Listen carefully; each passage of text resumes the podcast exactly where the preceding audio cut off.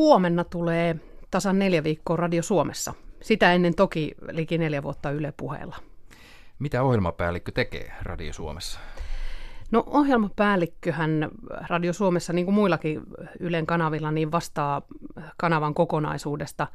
Eli äh, siitä, millaisia sisältöjä kukin kanava tarjoaa, millainen on niin kuin kanavan brändi ja tietenkin niin kuin henkilöstöstä ja taloudesta ja siitä kokonaisuudesta, millaisia kuulokuvia ihmisille kanavat tarjoilee.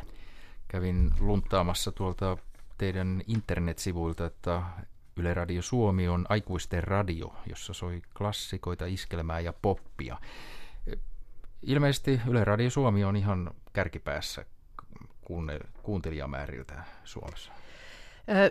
Yle Radio Suomihan on ehdottomasti Suomen suurin kanava.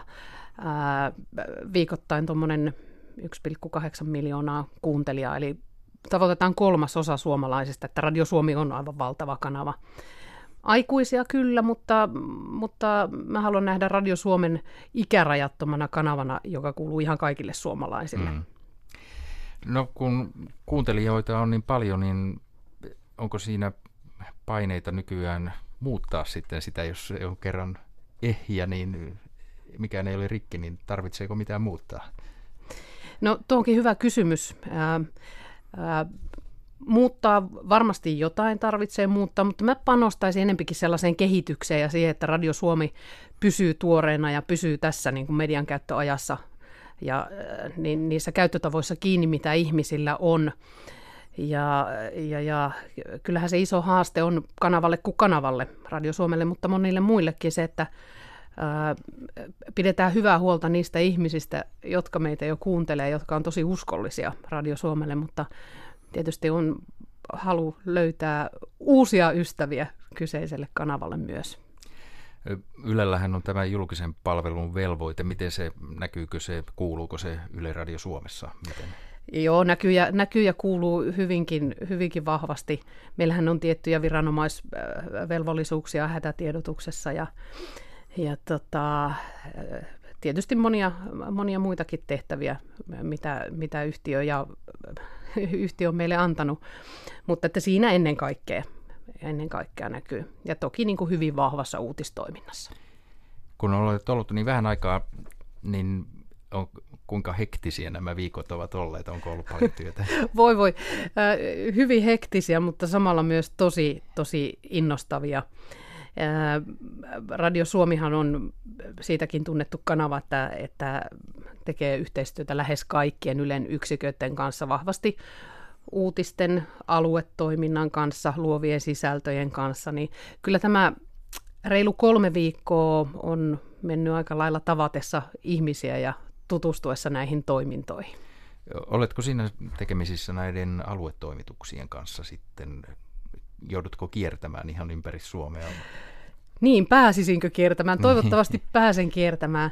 18 aluetoimitusta, se on tietysti niin kuin hurja määrä toimituksia, mutta kyllä ainakin osassa on ajatellut heti mahdollisesti syksyn puolella käydä ja jollain aikavälillä ihan kaikki. aluetoiminta, sehän tekee Radio Suomen Radio Suomen niin kuin ison osan niistä lähetyksistä niin on erittäin tärkeä osa tätä toimintaa ja olisi ihan mahtavaa tutustua kaikkiin niihin ihmisiin, jotka tätä tekee. Hmm. Mutta tietysti täällä Helsingin Pasilassa alueen johdon kanssa hyvin tiiviissä yhteistyössä.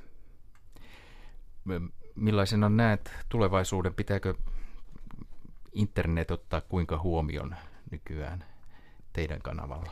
pitää. Internet täytyy ottaa kaikessa tekemisessä huomioon, että mä näen hyvin vahvasti Radio Suomen tämmöisen lähetysvirta radion vahvuudet siinä, että se on suora ja se on suomalaisille läsnä. Se on ö, osa ihmisten arkea ja juhlaa siinä hetkessä. Mutta kyllähän ihmisiä täytyy, täytyy tavoittaa myöskin digitaalisesti. Tietysti se, että, että meidän lähetys on helposti löydettävissä verkosta, sitä on helppo kuunnella, nyt juuri on julkaistu uusi Areena-applikaatio radion kuuntelua varten, missä suorat lähetykset löytyy helposti.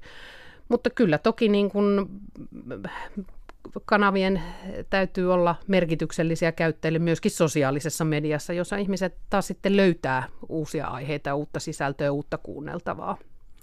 Kuuluttajan vieraana on Yle Radio Suomen ohjelmapäällikkö Jonna Ferm. Kuinka kauan olet ollut Yleisradiolla töissä?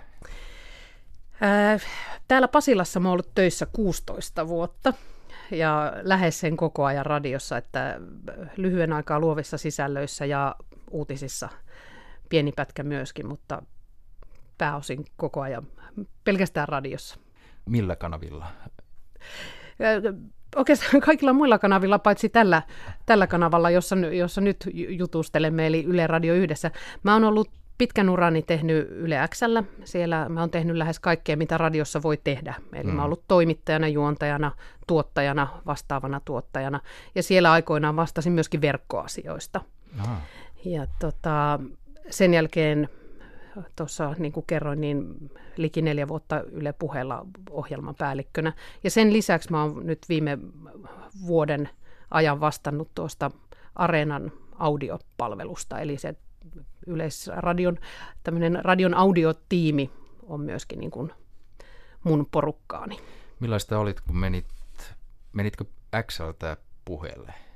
Vai? No siinä välissä mä olin pari vuotta töissä äh, radiojohdon niin sanotusti kansliassa radiosuunnittelupäällikkönä. Aha.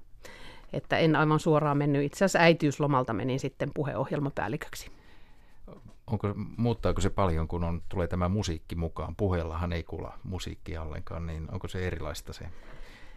No totta kai niin kun kanavathan on hyvin erilaisia.